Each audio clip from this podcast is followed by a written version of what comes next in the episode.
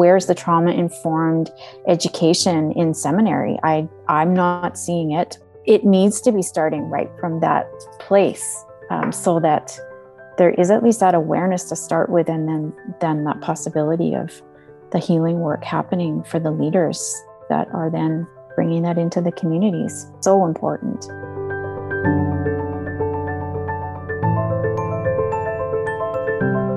in today's episode of discovering wholeness we'll be discussing what trauma is how trauma is expressed and why trauma informed spiritual practice is so rare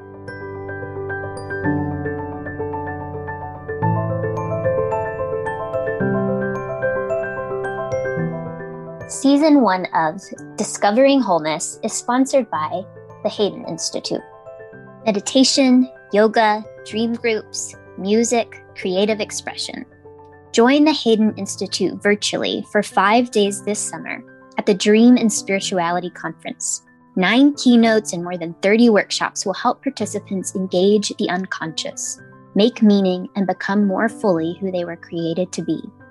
At the Haden Institute's Dream and Spirituality Conference, participants forge beautiful memories, connections, art, and life changing insights. Learn more at hadeninstitute.com.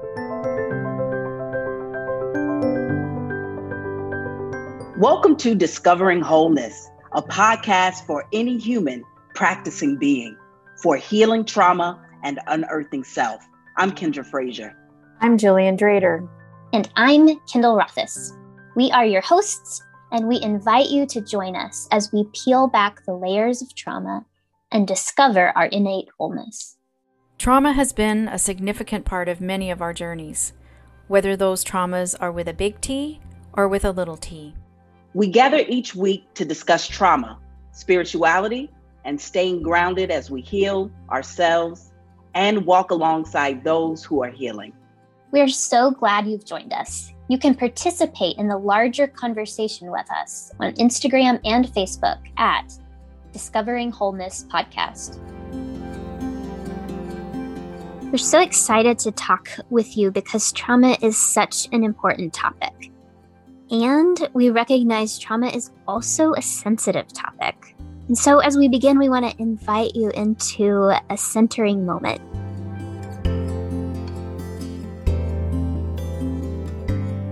Today, I invite you to take your left thumb and then take your right hand, cup it around your thumb, give it a gentle squeeze, and then switch so that your left hand is cupping your right thumb, giving it a gentle squeeze. Then you can place your palms together, squeezing your hands together, feeling that pressure in your palms. And then you can move your hands so that each hand is grabbing a wrist, right hand over your left wrist, left hand over your right wrist. Obviously, if you're driving, keep a hand on the steering wheel. You can just do this exercise one arm at a time instead. Uh, but if you're not driving, just with both hands, gently move up your arm, squeezing your forearms, moving up to your biceps, and then ending with a nice, gentle hug, squeezing your arms. And if at any point in our session today your emotions get activated, you can just return to this simple exercise, beginning with squeezing your thumbs, your palms, and moving up your arms.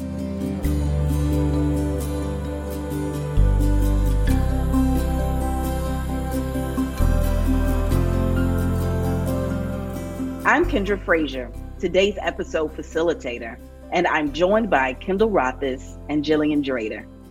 Over the past couple of years, this buzzword of trauma has been pervasive in our society, particularly with COVID 19 coming upon us in 2020 and seeing the exacerbation of mental health vulnerabilities um, in adults and children and everyone.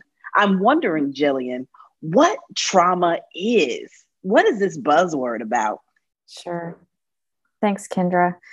It is, you're right. It's a word that gets used a lot. And um, when I explain trauma and and invite people into understanding what that actually looks like or means i like to differentiate between um, what i call type a traumas and type b traumas and type A traumas are traumas where they're traumatic because of their absence. So they're things like not being really cherished as a child or celebrated or, you know, just having sort of basic human needs in terms of who we are as people met um, type B traumas are what people most often think about, and they're traumatic because of the ways that they were present. So they're the things that have happened to us from the outside. So that could be um, physical abuse, that can be car accidents, that can be first responders um, being exposed to, to trauma ongoing and experiencing their own trauma as a result. There's a lot of different ways that those traumas can be experienced, but they're typically what most people think of uh, when we say the word trauma. And I think it's important to understand both, um, just because also sometimes we're confused about maybe why we're having what might seem like traumatic reactions, but we we don't remember a certain event, so to speak. And I hear that a lot of times from people. Well, I've never really had this or that or this happen. It's like yes, and but what about the pieces that were missing for you. That's very helpful. I love the delineation that you're making between type A traumas and type B traumas, particularly in mm. the type A, you naming that it is this idea of not being able to experience basic needs as a child. Mm-hmm. Um, uh, many people don't equate that to a traumatic experience, mm-hmm. and it makes me mm-hmm. think of this idea of adverse childhood experiences and toxic mm-hmm. stress And I'm wondering um, if you can talk a bit about what adverse childhood experiences are for those that might not be familiar with that and how it may show up in our adulthood. It's such an important piece of work that was done with the adverse childhood experiences research. What the research showed, and it was a very widespread uh, study that was done, is that there are certain experiences that we can go through in childhood, and there's a checklist that can be explored around that, um, that result in in later life a, a higher incidence of health issues, for example. Um, more likelihood of perhaps being incarcerated, more likelihood of experiencing um, mental health issues or addiction issues and challenges. So there was a very strong correlation that was brought to our awareness uh, around this research. And and it doesn't speak to resilience as much as it does just the ways in which we can be impacted. But it's important to remember because sometimes we can get overwhelmed when we look at these things and think oh my gosh i've had like all of these have happened to me. What does that mean? So i just want to invite our listeners um, as we're talking about this to just keep in mind that we're talking about also discovering wholeness. So not to be too overwhelmed by what that could look like. But there's some very strong research around it. Adverse childhood experiences typically happen between the ages of zero to 17. And I'm wondering, Jillian, and you can hop into um, this as well, Kendall, in terms of your experiential knowledge. Um, how does trauma show up in adolescents and in preschool students? You know, Kendra, I think one of the, the pieces that I've come across the most around that is what would look like hyperactivity, often lack of concentration, even um, children, adolescents, and adults being maybe told they have a learning challenge or a learning disability, when in fact, what's happening is that trauma has impacted the capacity for the, a person's brain and physiology to stay, to be settled, to stay grounded and calm, to be able to concentrate and focus. And we could definitely get into a lot of that to understand how that's the case. But it very often will look like um, regression emotionally, cognitively, sometimes a way to tell if a child has maybe been through a traumatic experience and maybe you didn't know about it that will all of a sudden see behavioral regressions or they're you know a child is scared to all of a sudden be alone or if parents leave the house or um, they're having nightmares. And that can show up as well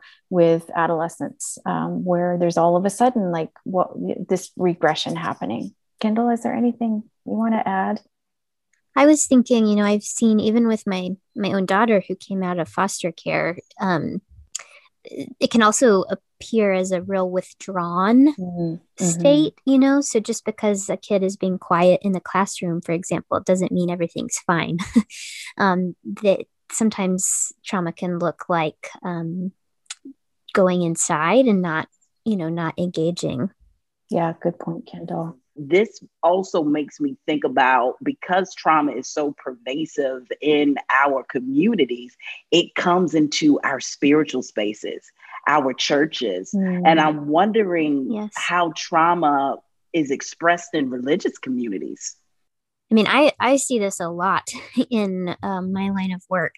And, you know, one of the things I notice is um, people having a real visceral aversion to certain church related experiences. So even if they're attending a church and their their trauma happened at some other location far away, you know, a certain hymn might trigger them, a certain um uh, way of talking from a pastor. It could be a it could be a Bible verse, you know, and so um even sometimes walking in the building i've had people who they can't walk into the church building so they're it's it's it's like their system is on overdrive um, just walking in something is telling their body that they aren't safe because of the trauma they've gone through in the past I would definitely agree with you, Kendall. It it shows up in a variety of ways, and you've named that. And that's I feel like one of the things I want people to take away from this podcast is that trauma is relative to the person and it shows up different for everyone. Mm-hmm. I think that it's so important mm-hmm. that you brought up that hymns can be a trigger for people. Um, mm-hmm. Text in terms of sacred text and scripture, the way that they are utilized um, can be triggering for people, particularly if we're talking about the LGBTQ community and there's a spiritual yes. leader or pastor lifting up what many would refer to as clobber passages to oppress um, same gender loving people and queer people. I'm wondering, um, and, and I know as a queer person in community, part of the thing that triggered me was feeling like I was an, an abomination. So I'm wondering how do you all feel that um, trauma shows up within the LGBTQ community? Mm.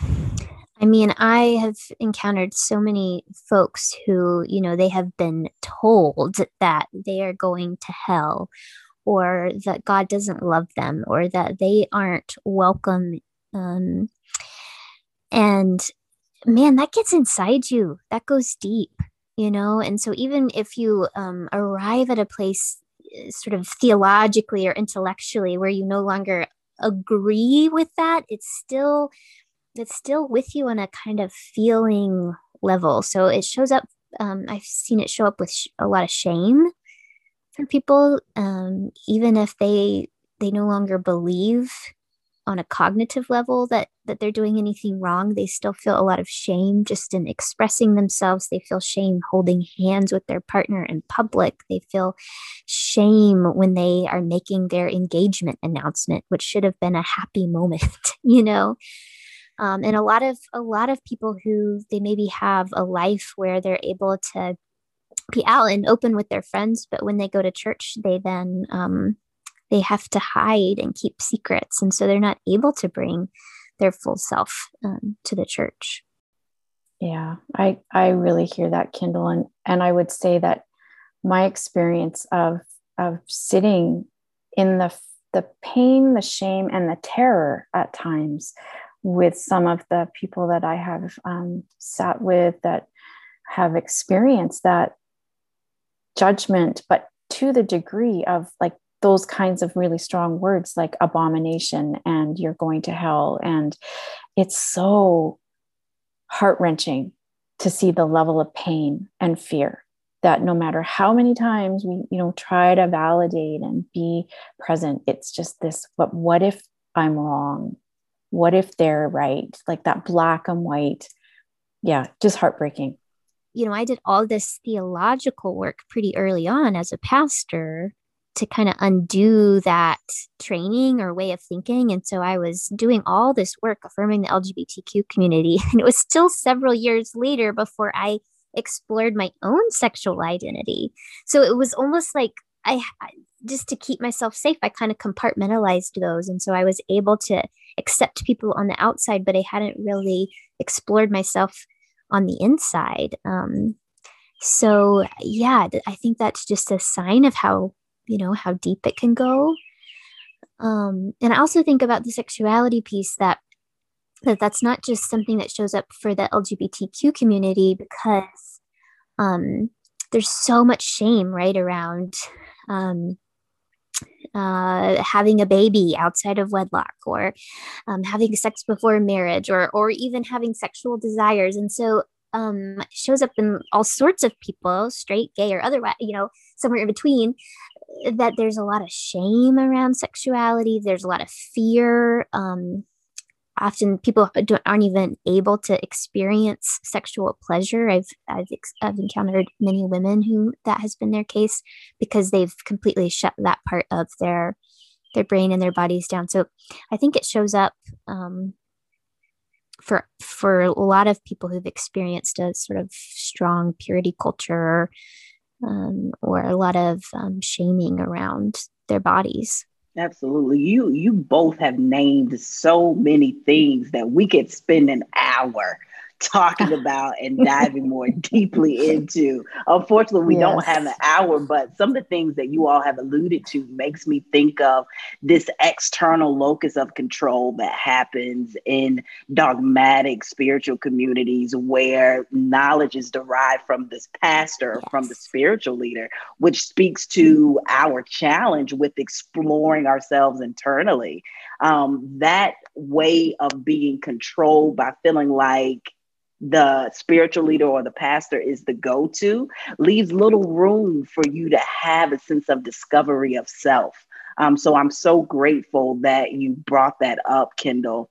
Um, I'm thinking about just in my own spiritual journey how it wasn't until I actually had the courage to ask God, so what do you say about my same gender attraction? You know, I was often relying on my pastor or how people interpreted the Bible and not on my direct connection with God, which is what I believe Jesus points us to, is this relationship between ourselves, between each other, and with God. Um, and so, thank you all for lifting those things up. I'm wondering why is it um, so rare for trauma informed spiritual practice to happen inside of our churches? You know, I, I think, Kendra, one of the big reasons I've seen around that is just the focus on spiritualizing so much with um, and pushing away in a lot of circumstances what's maybe considered secular or worldly in terms of um, understanding psychological pieces of people's experience or the emotional parts of us um, and so, very, very often, unfortunately, um, I think just lack of information about what trauma is and understanding that, but also this this kind of uh, resistance to humanistic psychology, so to speak, and that um, you know we just need to be praying more, or all of the spiritual language that is is often thrown at people that that can be just more traumatizing because it's a it's then negating what a person might have taken a huge amount of courage to come forward with to a spiritual um, leader to have it put into a category that really negates it um, is is just pushing it further down and adding more of a layer to that traumatic experience. Um, it reminds me a little bit of Jennifer Freyd's work, who is a researcher um, who looked at betrayal theory. She was one of the first people to look at the relationship dynamic within trauma. And um, she found that the most extreme symptoms, so the more PTSD type symptoms that we might see in an individual, comes when whatever the traumatic experience was incorporated not only a high level of fear but a high level of betrayal and i think about that like the trusted leaders that we may go to in our church settings if that is not received well um, or if and in the case of jennifer's research you know if they were the perpetrators or the people who were imposing the trauma whatever that is it just escalates the impact. Yeah. That's so true jillian. And and what that reminds me of too is i think there is and has been such a culture of cover up mm-hmm. um, in in religious settings, and um, so I think that's part of the reason trauma informed care is rare, is because in order to talk about trauma, you have to be honest about the abuses that have happened. um, you know, and, and, and Kendra, when you were talking about the external locus of control, right? It's it's like in some of these environments, we get we get the religious pastor, leader, person equated with Absolutely. God, right? And so then they lose we lose the ability to hold those people accountable because um, we've equated them and given them too much power. Um, and so there's a real hesitancy to name what is broken, name what is wrong. Um, and I think that is a, a, really big reason why we don't talk about trauma because um, if we talk about trauma, particularly the betrayal piece, we have to talk about who's done the betraying. Yeah. Wow. Ouch. That is some mm. good stuff. I mean, I I am amazed at how much we equate our spiritual leaders with the divine in ways that don't make mm. room for them to be human and be held accountable, as you said, Kendall.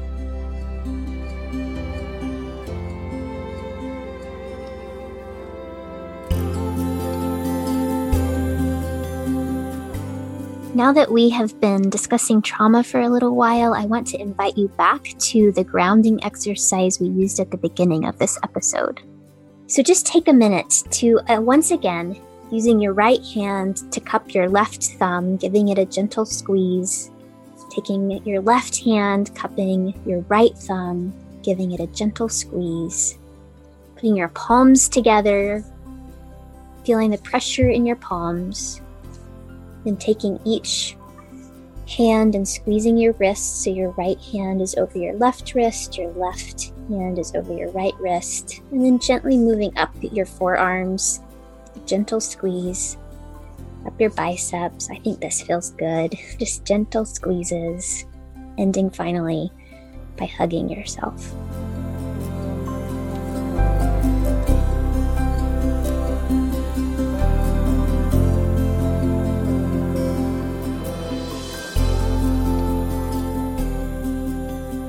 Are you a woman in ministry and looking for wholehearted connection with peers?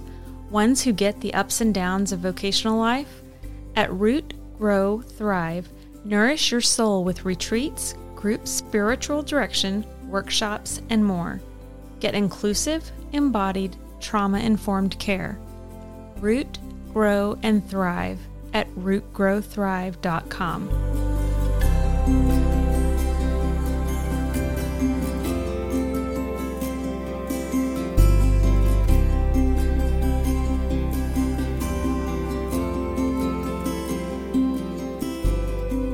Welcome back to Discovering Wholeness. I'm Kendra Frazier, today's episode facilitator, and I'm joined by Kendall Rothis and Jillian Drader.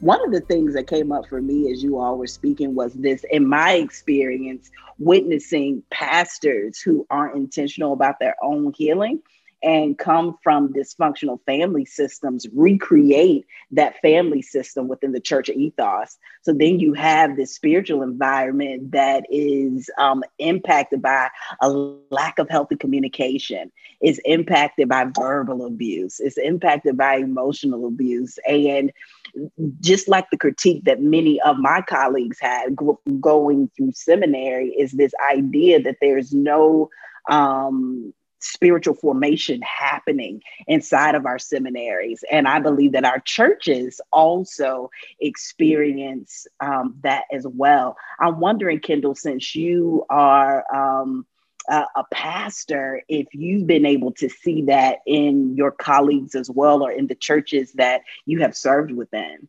You know, I was thinking to kind of combine a couple things we've talked about here. I, I, think particularly that whole notion of um, the take up your cross thing. Mm. Um, I think a lot of times pastors, I see this especially with women pastors. I think it could be it could be any pastors. This notion of you're just supposed to kind of die to self and take whatever a congregation throws at you, no matter how harmful it is. Um, and so you know it's it's interesting because pastors can sometimes be the perpetrators of trauma but they can also be on the receiving end of that as well. Um, and so i think we're we're almost taught sometimes to go into these places of service um, without a sense of a boundaried self. Um, and that sort of sets us up um, to not only receive poor treatment, um, but maybe even also to to give it right? Because if if i don't have boundaries if i'm not able to tell people no then i'm going to expect other people to not have boundaries with me as well. Um, so it becomes this i think it can become a, a cycle. I think you bring up such an important point, Kendra and Kendall, like everything you said around the the importance of church leaders, spiritual leaders doing their own work and not recreating exactly what you said um, with their their unresolved stuff, family issues, their own trauma, um, and cultivating even in training, seminary trainings. Like, where's the trauma informed education in seminary? I I'm not seeing it. Um, I don't know if I'm you know I'm happy to be corrected if it's happening but it, it needs to be starting right from that place um, so that there is at least that awareness to start with and then then that possibility of the healing work happening for the leaders that are then bringing that into the communities so so, so important yeah because if you as a leader haven't done your work uh-huh. around trauma and healing how could you possibly bring the mm-hmm. sensitivity that you need to bring right to the people you're working with right absolutely and maybe not even acknowledge that trauma is a thing you know mm-hmm. like mm-hmm. just that no no no no like you know on all then the spiritual language that comes after that to negate um, and and the other thing that's coming to my mind in, to add a little bit too that was as you were both sharing is this whole idea of the forgiveness thing the forgiveness you know like just moving so quickly to forgiveness um, and not actually acknowledging what has happened what has transpired holding anybody accountable you know all of those pieces for healing. Um, but it's just this expectation that well you know your your call is to forgive. And so it all just goes underground again. Um, and then there's more shame attached to that because well what if i actually don't want to then i'm just internally raging um, and judging myself because i'm supposed to be this loving forgiving person because i call myself a follower of christ.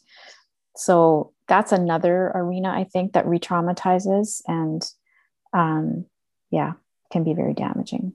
Thank you for reminding us jillian that forgiveness is a process um, and that it can be re traumatized. And I think you said this in the last episode, Kendall, to push somebody into forgiveness when they are not ready. Um, that's that's great. I'm wondering because people don't often talk about. We always want to get to the healing, we all and uncover the wholeness, access the wholeness, but we don't often talk about the challenge, the challenges of the healing experience. We don't often talk about the challenges of the healing experience and how healing can be tough and not feel good at times. I'm wondering what are the risks involved in exploring trauma?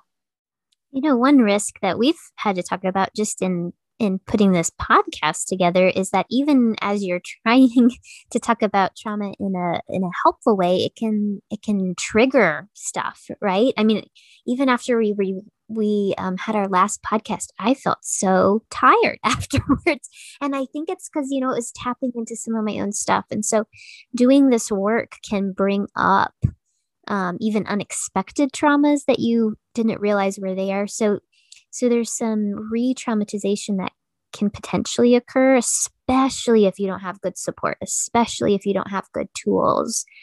Um, so that's certainly, uh, uh, I don't think that's a reason to avoid doing the work, um, but it is a, it is a, um, it's a good reminder that that in order to work with our trauma, we need good support. We need good tools um, in order to do it well and to avoid re traumatization. Yeah, that's such a good point, Kendall. And I, I think the other piece that can often happen is loss of relationships that, you know, mm-hmm. a person comes forward and, you know, discloses their trauma and how that's impacting them and it's not received well or it's negated or people don't want to hear about it and so then there can be this isolation this cutoff um, we, within our own families sometimes if there's um, you know fear around having to address anything.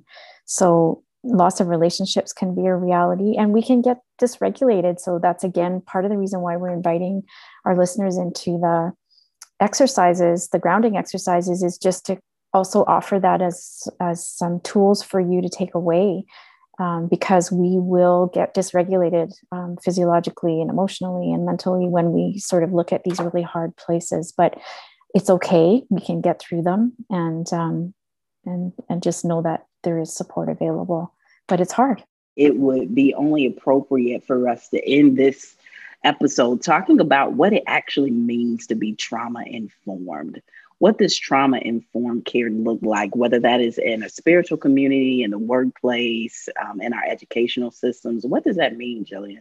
Well, to me, that means having some basic understanding of what actually does happen physiologically in the body so that and the brain when we've been traumatized so that we can be aware of that with um, the people that we're sitting with within ourselves um, and to be uh, sensitive to the ways in which people can be triggered.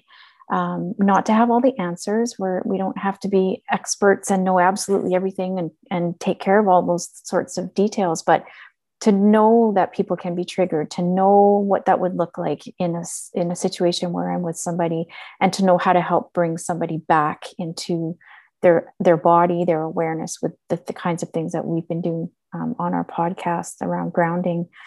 Um, yeah, just to, to know what to look for, how to support.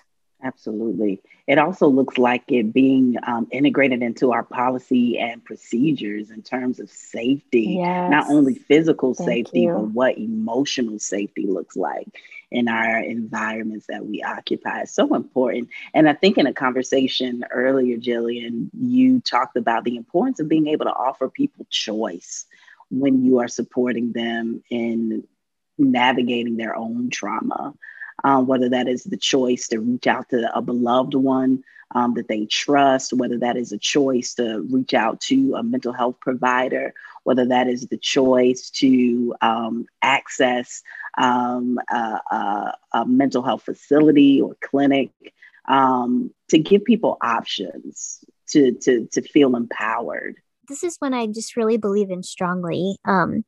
Because if you think about um, some some of particularly religious trauma going back to that idea of external locus of control right? Like people have had someone else telling them what to do what to think what to believe. So when someone is coming to you from that traumatized place if you don't give them choice then you're just yet another source of external authority right and so there are ways in which, as pastors, as spiritual directors, as clinicians, even as friends, you know, if you're inviting someone into, say, even a grounding exercise of some sort, giving a simple option of, you know, you can close your eyes or you can leave them open.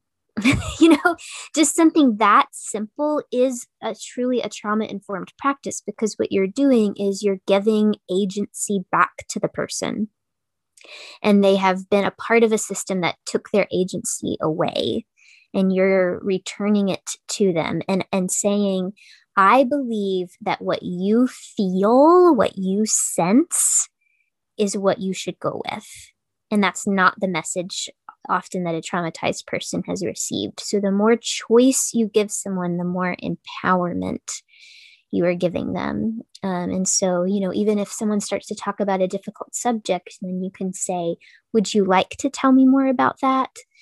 Or would you like to talk about this instead? You know, just continually offering people choice versus pushing them That way, they have to tune into their emotional self, their um, sense of what works for them, um, instead of you assuming you know, because otherwise, that just puts you right back in that place of you're the you're the external authority rather than they're their own authority. You just tweaked my mind there, um, Kendall, around just the whole importance of understanding the power dynamic and even naming it in a situation where perhaps it's a spiritual leader who's meeting with somebody who's brought um, you know their trauma forward just really being immediate with that. Like i am not the expert in the room here and empower and giving that power back and not holding it. And and just naming it because it's there whether you want to be caring kind compassionate don't see yourself in that way it's there in the room. So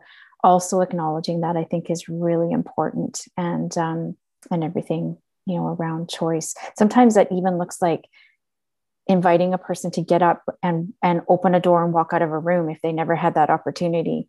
Um, and I've done that with people where you know what what is your body wanting to do right now? Because sometimes in that power place or feeling of, of feeling of oppression, a person felt frozen. Um, so being able to get up, move around just noticing. But that power piece is really important to be aware of.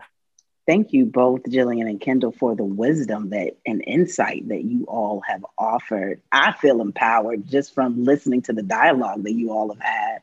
Um, I want anybody that's listening to know that if there are things that you want us to talk about or things that you want to hear, we definitely have an outline of the themes that we want to lift up, but we really want to know what's on your heart and mind. So we want to invite you all to share, particularly on our social media platforms on Facebook or on Instagram. Thank you all for such a beautiful conversation, and I look forward to our next episode.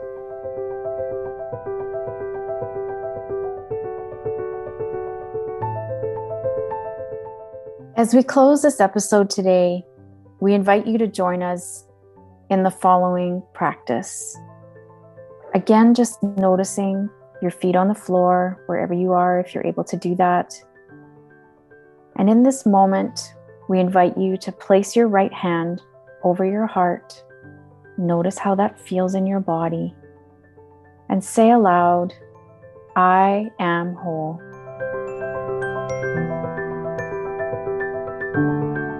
I'm Kendra Frazier. I'm Jillian Drader. And I'm Kendall Rothis. We are discovering wholeness, healing trauma, unearthing self. Join us in conversation at Discovering Wholeness Podcast on Instagram and Facebook. Discovering Wholeness is produced in partnership with Good Faith Media.